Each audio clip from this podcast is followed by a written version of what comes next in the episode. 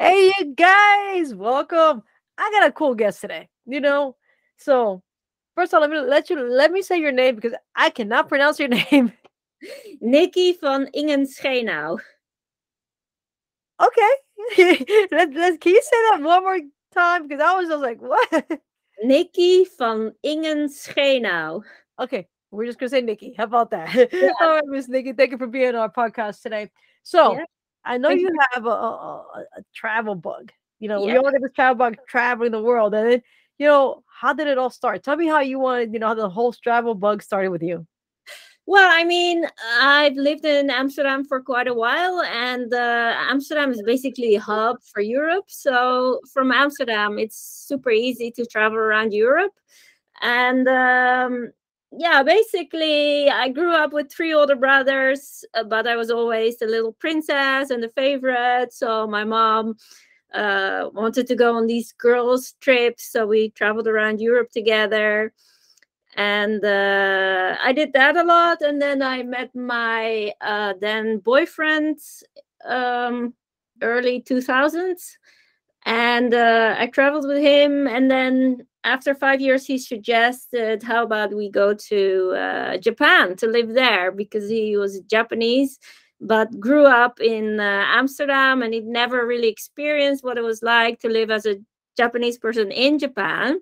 So I was like, yeah, sure, see if you can find a job. So then when we were there, uh, in the beginning, I didn't have a job myself. So studying Japanese and um, my husband had to travel a lot for work. So, especially the early years, he would drag me along and be like, here we are in Hong Kong and just enjoy yourself. I'm going to be stuck in the office all day and I have lots of uh, uh, client meetings during the day and the evening. So just go about and uh, do whatever you want. Just don't disturb me. And if I have time, I'll text you and we can grab a drink or have dinner together or whatever so uh, yeah I, I was a trailing wife and i went all through asia with him so that was definitely fun. And uh, we went to vietnam a couple of times just for holidays and bali and singapore and yeah all over the place. So yeah it's been a fun experience. I lived for 10 years in tokyo so i also traveled around japan a lot. I actually started my own uh, tour guiding business uh, because uh, basically when I came there, I thought, well, I speak English fairly okay-ish, if I may say so myself, and I have a bachelor degree, so everyone will be lined up to hire me. But everywhere I went, they were like, "Oh, so you're fluent in Japanese, right?" I was like, "Ah." not exactly. and then, yeah, we'll call you, we'll call you. And then you never hear from them again. So then I was like, okay, I'm just gonna study nine to five Japanese for one year and then I'll be fluent. And then two years in, I still wasn't fluent, and I was like, oh why am I not fluent yet? What can I do? And then a friend who works as a flight attendant, she came over to Tokyo and she suggested, why don't you become a tour guide? And I was like, I don't know anything about tourism. I've never started my own company. I don't know anything about Japanese rules and regulations. I'm still not fluent in Japanese. How am I'm gonna manage that? And she was like, "Oh, you know, just make a website, something rudimentary, get an email address. I'll take care of the rest." So I figured this is one of those cases where people say, "Yeah, yeah, yeah, for sure, I'm gonna help you," and then you never hear from them again but just to be on the safe side i created the website and uh, i got the email address ready. And then after one week i received my first email like oh i see that you do guided tours in tokyo. That sounds really fun. I would like to hire you as a guide. Are you available? And i literally fell off my chair like oh my god i just was so not expecting that. And I was kind of scrambling to get everything together because I hadn't prepared anything. And uh, went off with a flying start. So uh, yeah, it's it's been a roller coaster ride uh, since starting first moving to Japan and then with mm. COVID uh, it was a good time for me to move back to Amsterdam and uh, yeah I've I've traveled a lot I've seen a lot so yeah what, what is back tell me, tell me, like you know, because here's the thing, you know, you when we are in a country, you know, in our own countries, we have our own foods, we have our own structure, you know. Yeah, yeah. How was how was the cultural shock going from Amsterdam to Japan? How, how was the how was the first of all the food is totally different, so it's it's Yeah, not yeah, what yeah. people think, right? Well, that that that uh, reminds me of something. Like in the beginning, when I was there, of course, I couldn't read any Japanese. Uh, I couldn't understand any Japanese. So I was in the dairy aisle, and I'd be like, "I just want a regular carton of milk. How hard is that?" And there were like thirty-five different cartons, and it's like, okay, so is this cow milk or soy milk or rice milk or oats milk or what the fuck is this? I this carton. So I just grab one, like, well, lucky guess. Let's see when we get home. Or I would be in the rice aisle and there would be like 85 different kinds of rice. And my husband would be like, oh, yeah, just pick up a bag. And I would come home and be like, why did you take this one? This is completely wrong. And I was like, well, the, which one do I need to choose? There are like 85 different kinds. I don't know. They all look the same to me Right. and uh, yeah just like with salt and sugar like "Oh, uh, is it salt is it sugar so definitely a surprise when i would come home and like taste it like okay so this is salt. Let's put it there. But yeah and also with the food you know you go to japan and you think oh japan is all about sushi and ramen but actually there's a lot of different food and a lot of regional foods. So yeah if you come to japan you definitely need to try out the street food and um, also tokyo has the highest concentration of michelin star restaurants in the world so if you are a foodie then you should definitely try to get a reservation because the food is just phenomenal and the funny thing is that there's a lot of japanese chefs that have traveled to italy for a while and then they come back and open Italian restaurants. So outside of Italy, Tokyo is the best place to try Italian food because the chefs are really like uh, amazing. What what was the craziest food when you first got there? What was something that you tasted? You like you thought it was good, and then all of a sudden it was like there was you know because they have a lot of the, the sauces, you know, and some of them were too too spicy, and some are like plain. So what was one of the things that happened to you that you did not expect when you ate something? What was like the craziest food experience you had? Crazy thing. Well, basically, slimy is the texture in Japan, and I was so not ready for that. Uh, so they have like natto that is fermented soybeans and they're really slimy. So if you pick up the beans, there's these threads that come off it and it smells really strong. So I tried eating it, but it's just I could not do it. And then there's this grated yam. Um, so they have the soba noodles and then they put the grated yam on there and it's slimy and white and kind of reminds me of something that I probably can't mention in this uh, interview, but maybe you'll get an idea. Kind of tastes the same, to be honest. So uh, I cannot recommend it. Oh, And wait. there's some kind of seaweeds that are really slimy and uh, just the texture alone, like, oh, I can't do it. All right, so that's the worst. What's the best? What's the best food you had that was like the one dish that you could always eat nonstop, back to back? Yeah, Was yeah, it one? You know, being over there, you know, you got different types of, you know.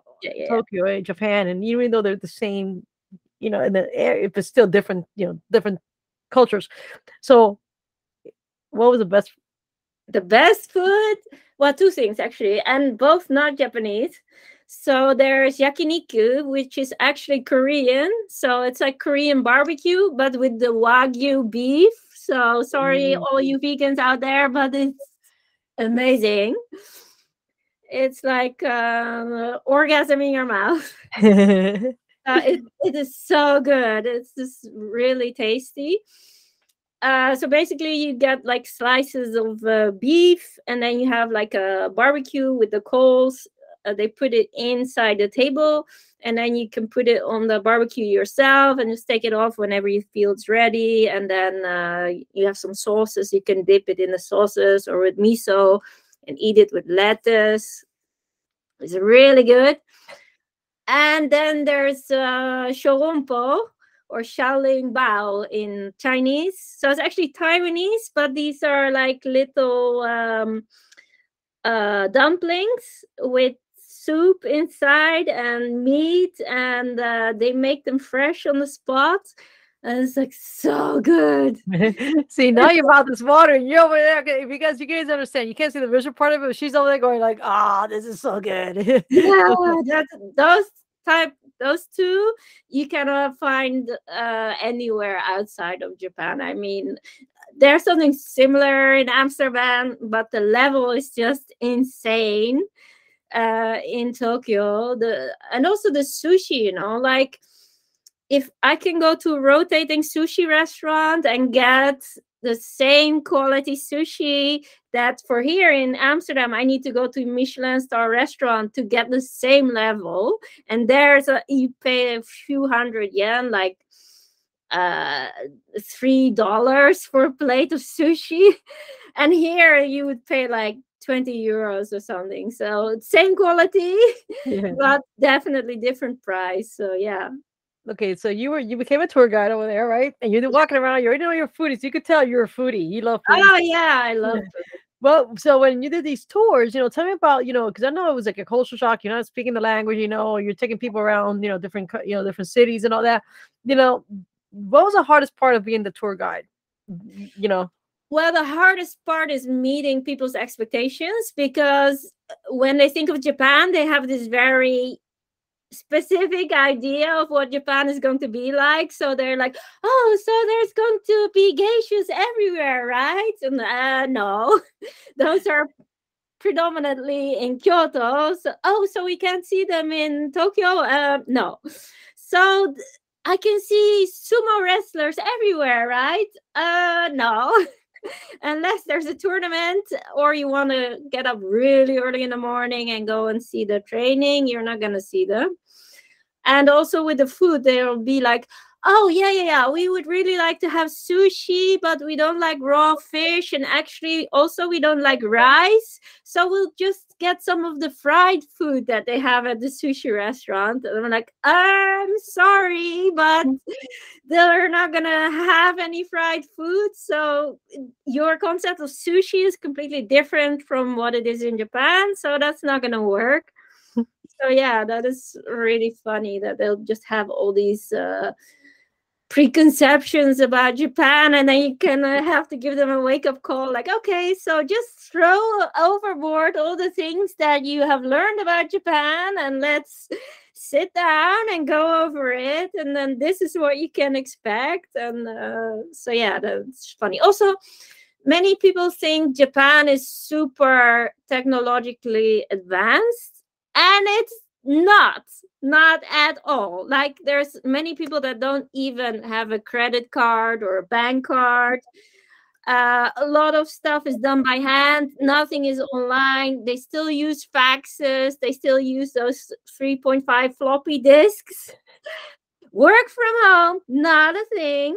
So yeah i mean Japan, okay, if you go to Shibuya, you'll see the screens and it's fun and there's some places with robots, but other than that, Japan is very much behind. I mean, Discmans, Walkmans, that is still a thing in Japan. So no, no technology. Just forget about it.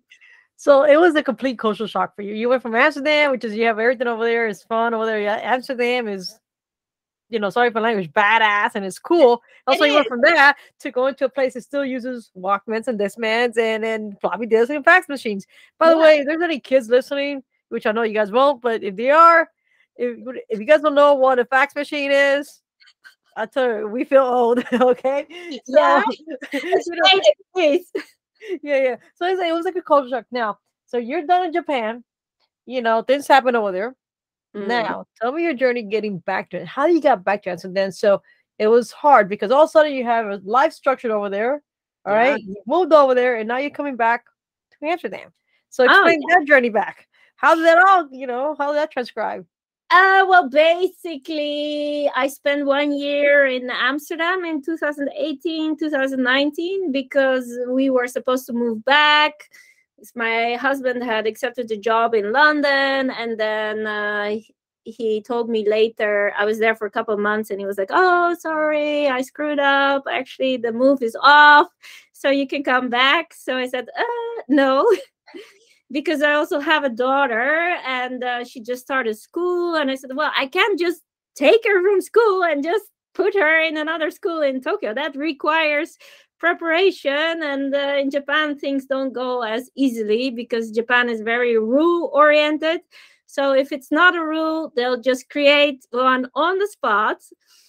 Uh, so yeah. So i said no you need to give me one year to uh, prepare to move back to tokyo if that's still what you want.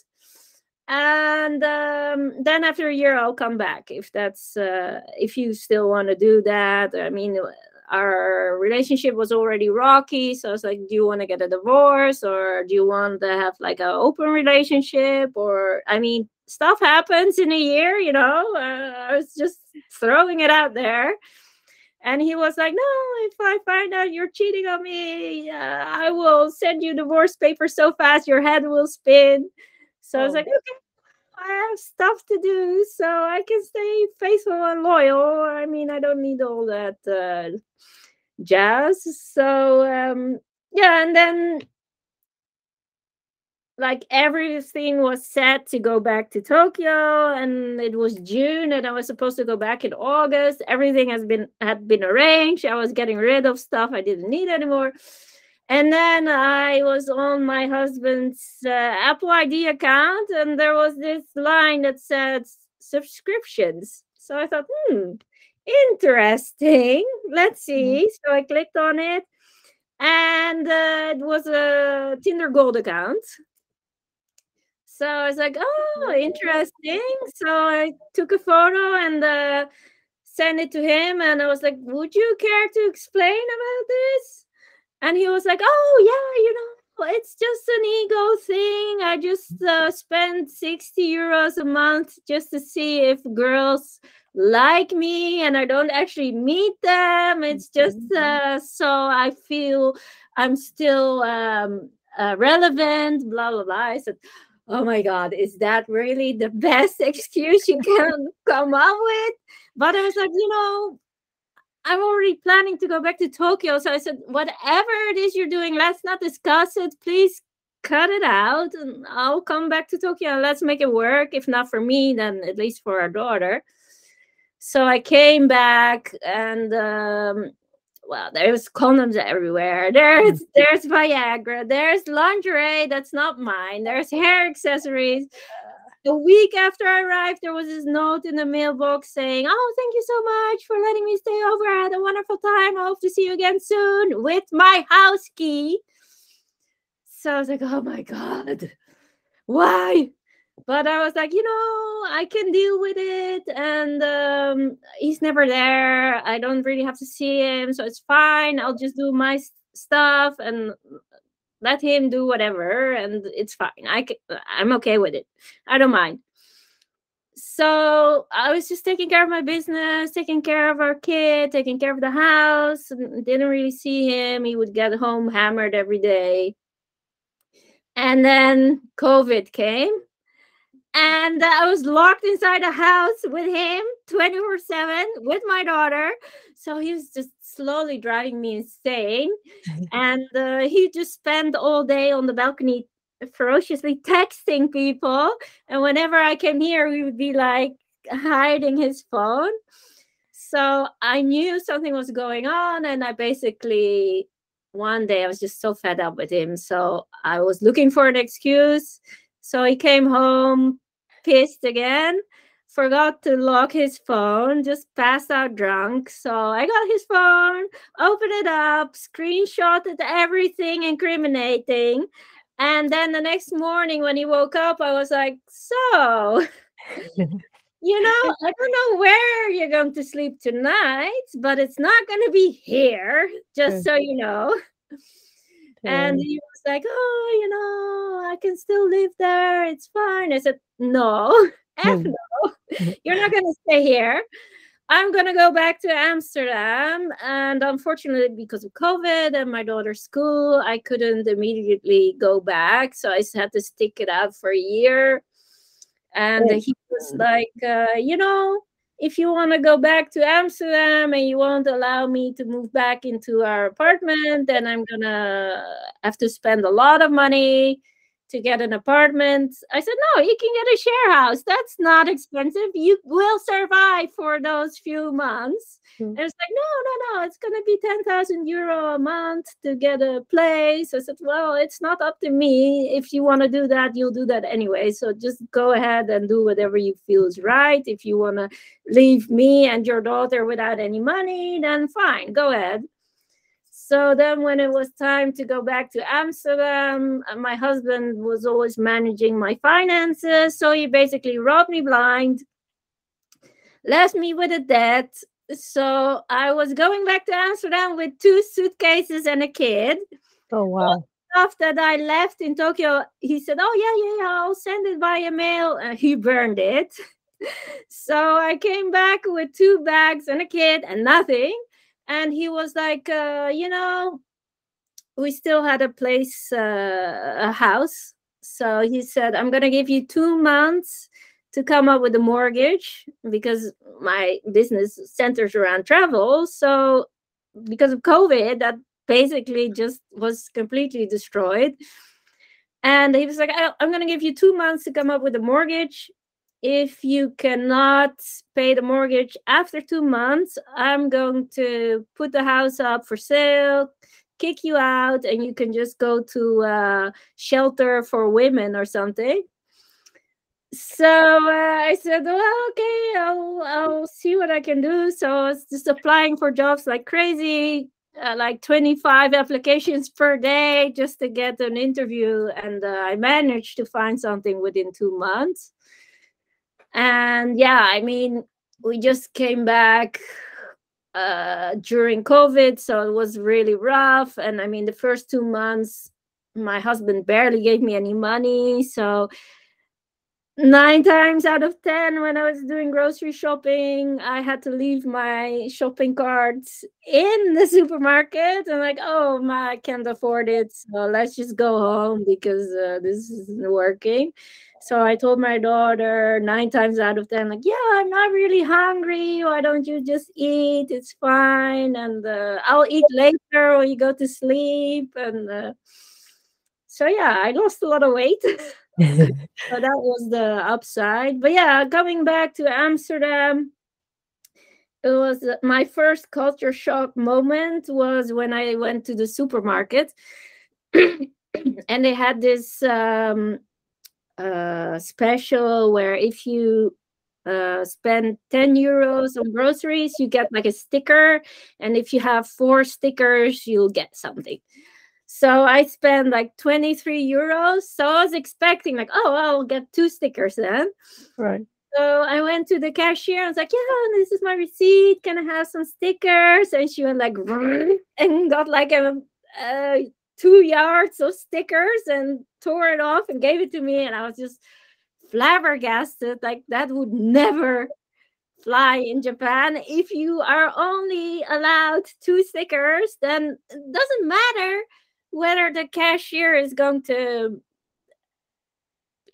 uh, have trouble giving you more or whatever. If you're allowed two, you're gonna get two.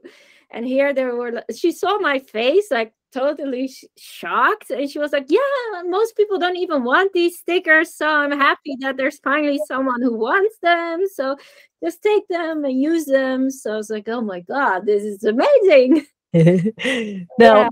You know now, now we know how the the hard journey you had coming back you know and i'm so sorry yeah. that you know that happened to you because you know if here's the people you know when people fall in love with each other and they want to be with each other hey just I'm done. You know what I'm saying? But when you know, yeah. I just hear I hear the stories all the time. You know, I have another podcast. We were talking about that the other day. You know, and and it's bad because you know the kids you, you are being a mother trying to say, honey, it's okay. You don't tell your kid what's really going on because you don't want your kid to experience all the hardship you're going through. Mm-hmm. So you mm-hmm. know, so going back into Amsterdam during COVID, you have only two suitcases and your kid. Yes. How how did you restart again? You know, doing the travel again? How did you restart doing what you do best? You know, how did you restart that again? Well, basically, during COVID, I thought I'm going to double down. So the little money I had left, I invested in my company and uh, totally redesigned the website. And uh, I was posting on social media normally like once a week or something. And then I started doing it like every two hours. so every two hours, I was posting on all the platforms, also doing tests like what is working, what is not, and was constantly trying to. Um, get better results on social media because I was like, yeah, you know, this COVID thing, it will blow over at some point, and then I want to be there left standing. So I started working like a beast. And of course, because the company wasn't producing any money, I had to get a job here in Amsterdam. So I was working full time. And then at night until like midnight, I was working on my own company. And on the weekends, I was working. I was like basically always working because I was like, you know, maybe this will be an opportunity. Maybe some of my competitors will go bankrupt and maybe I'll be the one left standing. So let's just make sure that all the guides are still on board. So I was checking in on them all the time, like, ah, how are you? What are your plans? Are you planning to move back home? Or what are you up to? You're getting another job or what? Are you okay with money? Can I get you any help to get some uh, subsidies or government grant or whatever? So uh, yeah, I, I put a lot of time and effort in there and uh, basically all my staff uh, remained loyal to me. So even though we weren't working for two years, they still, uh, since last October, the border with Japan opened up again and uh, we're back to full strength as soon as i found out that uh, the border was opening again i didn't know the exact date. I was straight away looking for new guides so like ah you want to work for me? And uh, let's do some training sessions. And uh, so as soon as the word go happens i was like okay let's go. So so you're technically speaking hold on so you're in amsterdam right now okay which right now we are in you're in amsterdam and i'm in florida. So we're talking oh. about two different you know you're across the pond as we say and you're running a business in from amsterdam for japan well i uh in 2018 when i was supposed to go back to amsterdam i talked to one of my best guides and i suggested to her I will probably go back to Amsterdam indefinitely. So, how would you feel about buying the company for me? And she was like, No, that sounds like a horrible idea. I don't want to do that. But how would you feel about a partnership? And I was like, Oh, I'm not thought about that to be honest but sounds good what do you have in mind? And she was like yeah you know i like numbers i like spreadsheets i like lists i like admin so that's all the stuff that i hate. So she was like oh let me handle that and planning and the email box like oh okay sounds good sounds good. Go on go on go on. So uh, since 2018 we just split it up. She does her part i do my part i do mostly sales PR, uh, marketing, social media, and she does everything else. And uh, as far as hiring new people, I usually do the first rounds and then she takes it up from there. So uh, yeah, it's been great collaborating with her, and she really she has all the things that I'm lacking, and vice versa. So we're really uh, uh, well in tune to each other. So uh, that's how I can do it from Amsterdam. Really, if okay. she wasn't there, I wouldn't be able to. Okay, let's talk about Amsterdam. Okay, so we left Japan. We're going across the pond. We're going to Amsterdam. Yeah. Tell me, tell me the misconception of Amsterdam. When people get to Amsterdam, what is the same thing that with Japan? You know, like I'm an American. I come to Amsterdam and I've seen all these movies about Amsterdam. Tell me about yeah. Amsterdam. The, what does the people expect from Amsterdam that is not true? Well, the thing is, people think, oh, we're all drug addicts and we're just basically um, smoking the whole time. And but the thing is, because it's legal here, there's no challenge. It's not forbidden, not the forbidden fruit. So people are like, yeah, man, I don't really care for it. It's mostly foreigners, like tourists that come here that um, want to go to coffee shops and that kind of places. So that's one. uh, another thing is um, at night we have the curtains open everywhere because if you cannot see inside someone's home, that means they have something to hide. So curtains always have to be open. And then there's uh, one thing that's actually very similar to Japan. Uh, Japan is very group oriented. So um, you are not allowed to stand out. It's even to such an extent that if your hair color is not like jet black and you're going to private school, they will ask you to dye your hair. There's even schools that regulate underwear and they will check the girls to see if they are wearing the regulated underwear. And of course, these are all men that do that. So, um, yeah, and I mean, we are very liberal, but basically, how that uh, translate is do whatever the f you want as long as it's not in my face. So go ahead and do uh, love whoever you want dress however you want just do not do it in front of me and then we're okay so uh yeah there's lots of subgroups everywhere and um uh lots of underground scenes and uh yeah generally speaking we're quite open-minded but we prefer for you to do it in your own place and not uh, in the city center or in the park or whatever. So just don't mm-hmm. bother me, then I'm fine. Oh, that's good. I like that. Let's yeah. see. So let's talk about um the food in Amsterdam because Amsterdam has good food. Uh, you know what you guys are known for? Give me give me your being from there. What is if you? Uh, no, we're not known for great food. We're horrible. We're no, there. no. You got no. some good food. I, I you know, I, there's some good food out there. No, I mean we like anything deep fried. uh, we like anything cheese, so just uh, put a layer of cheese on there, and we're good to go. We love everything cooked to death. So take any vegetable, cook it so it turns gray and it has no texture or flavor then add some potatoes and mash it to death and maybe add some meat and then we'll just eat it. So we're basically farmers so we have a very terrible palate. We don't like spices we don't like herbs we don't like salt. Just give us bland food maybe something deep fried with it and some cheese and we're good to go. Oh man oh man. All right so let's talk about let's talk about the the tourist, you know, the night scenes in both in both countries. Okay, the night scene in Japan is very active, very lively, in parts of it. You know, like Tokyo is very lively and very fun, and then Amsterdam has certain areas in the city that's always active and lively.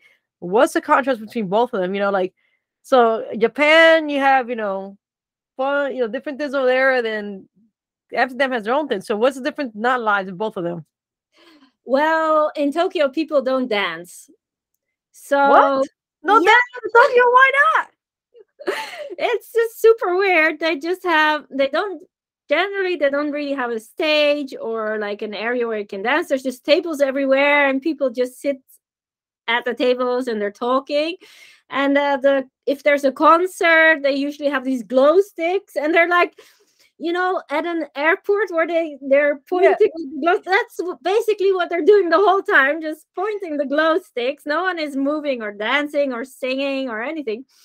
And then there's also if you are an idol, so you're in a girl band or you're just starting out and just so you're basically touring around the malls and those horrible places then you need to do the meet and greet and uh, there's going to be a lot of creepy guys around that want to hug you and want to shake your hand and you you have to. There's no saying no.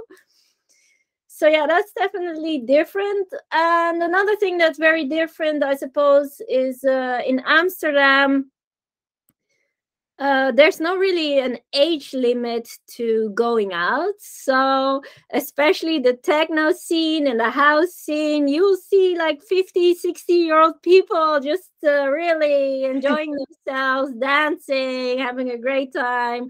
Or at festivals, you'll see like 80 year olds just dancing and really. Uh, becoming one with the music whereas in tokyo it's definitely something for like uh, 20 to 30 year olds maybe. So after 30 then basically you're dead married. You're not going to go out anymore. Just uh, find a lover or something and focus on her and that's all you get to do. Wow and then like drinking limits, you know, like the drinking ages over there. I know that, like for example, in Mexico, you could be as young as 13 or 14 years old to start drinking. You know, that's when that's one thing. I mean, you know, I'm Hispanic, but I went to Mexico.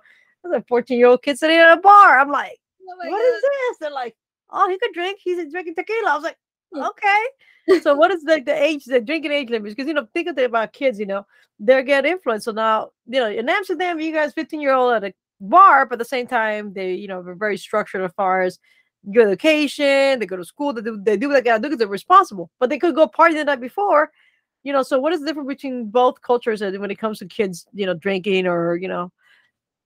Well, Japan is super strict. So 21 is basically when you no 20 sorry 20 is when you have your coming of age day so everyone who turned 20 in the previous year uh, in January, they'll have their coming of age day. So they wear the really fancy kimono with the fur, and then they have the ceremony. And only then can you buy cigarettes and alcohol. And it doesn't really matter what kind of alcohol. Basically, you can just get anything.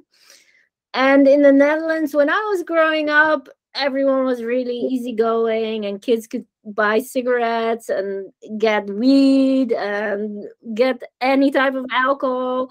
But now they've become more strict. So now usually uh, especially in supermarkets uh, and liquor stores they'll check for id so you have to be at least 18 um but still there's like these mixed drinks that you can just get at the supermarket. It's like bacardi and coke or something like that. And yeah, most of the people behind the cash register will be like, oh, yeah, it's kind of like lemonade, just take it.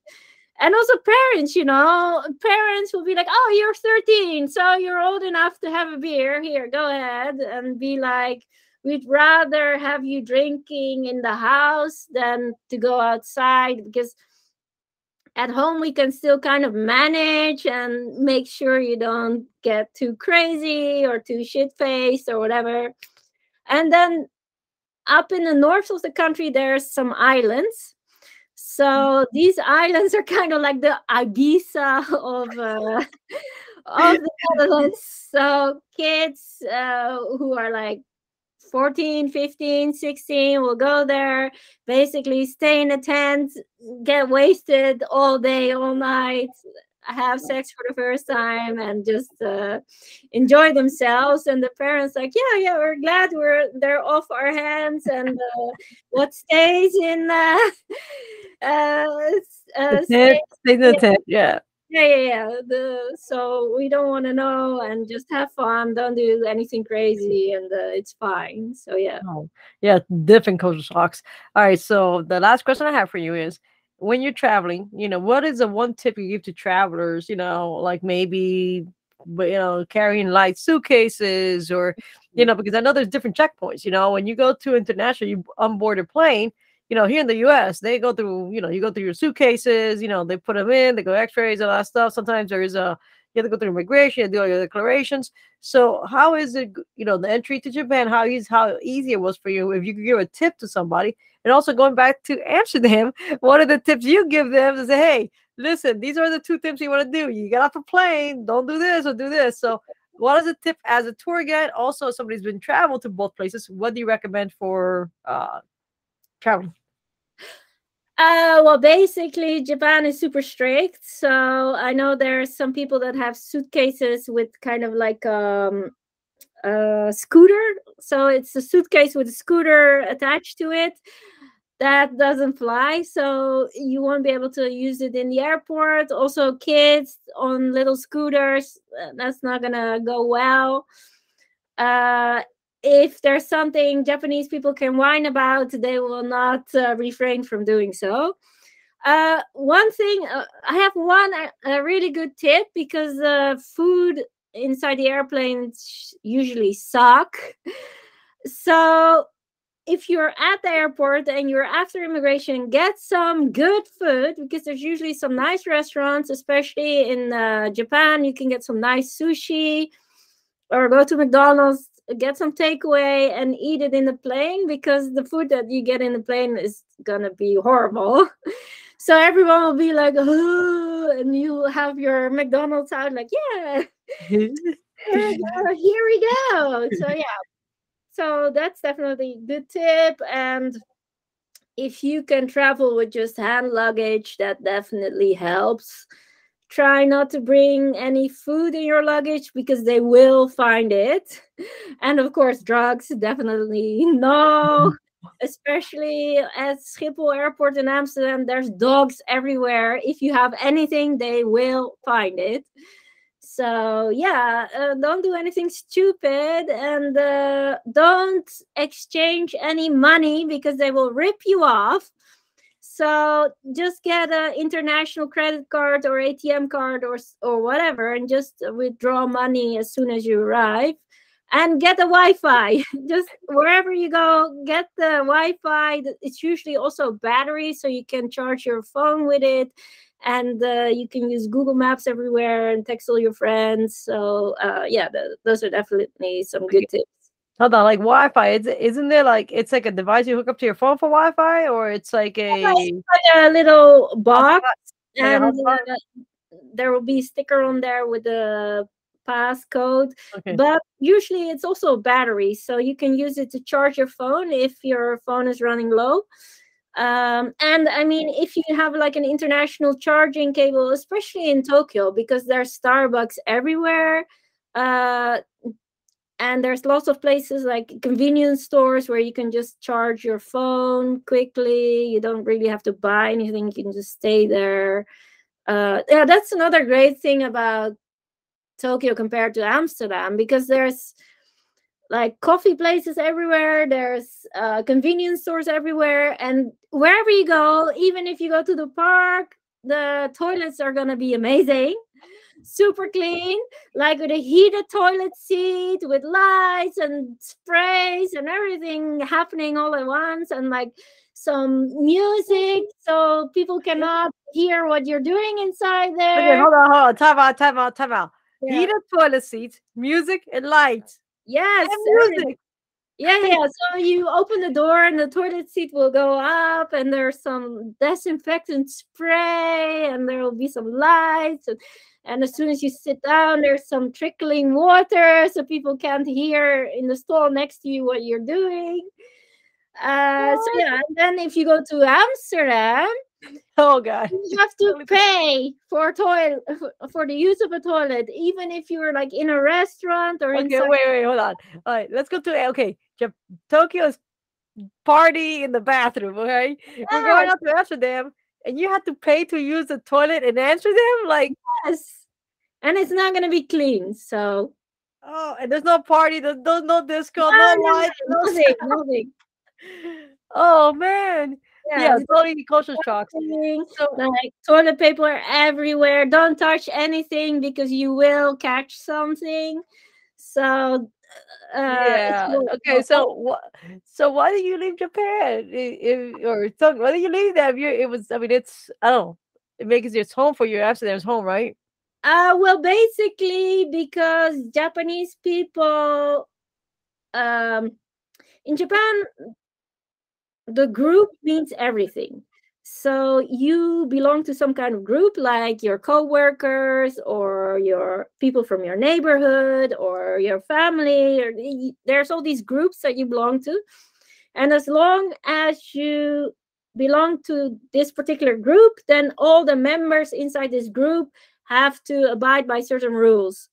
Oh. But if there's someone who does not belong to your particular group, then they can just go F themselves and just die in the street, and you're just going to step over their body because you don't care, because they're they don't belong to your group. So It's yeah. like a clique. It's like high school. You gotta be part of the cool kids club too. You know, it's like wow. Yeah. So basically, I mean, I gave birth in Japan. I had my baby there the few times that someone actually helped me to carry up the stroller or help me with my bags, those were always non Japanese people. And even when I was super heavily pregnant and I had the tags showing that I was pregnant, and there's a tag on you? You have yeah, a tag? You tag that says I'm pregnant that you put on your bag in case the stomach wasn't obvious enough. there's like spaces specifically for pregnant women and there will be young people with their earbuds in and looking at their phone and like i'm just going to ignore you. So yeah i mean i would be like uh in japanese obviously yeah excuse me but i'm sort of kind of pregnant. Would you mind getting up for me and uh, there would be one of two responses. Either they would be like oh so, oh i didn't notice you. Oh so sorry. Or they would be like oh let's just uh, ignore her and hope she goes away. Oh man oh man. What is the most beautiful thing you saw in japan? Most beautiful i would say teamlab okay can you explain that? Yeah what uh teamlab there's well now there's only one but there used to be team lab borderless and team lab planets.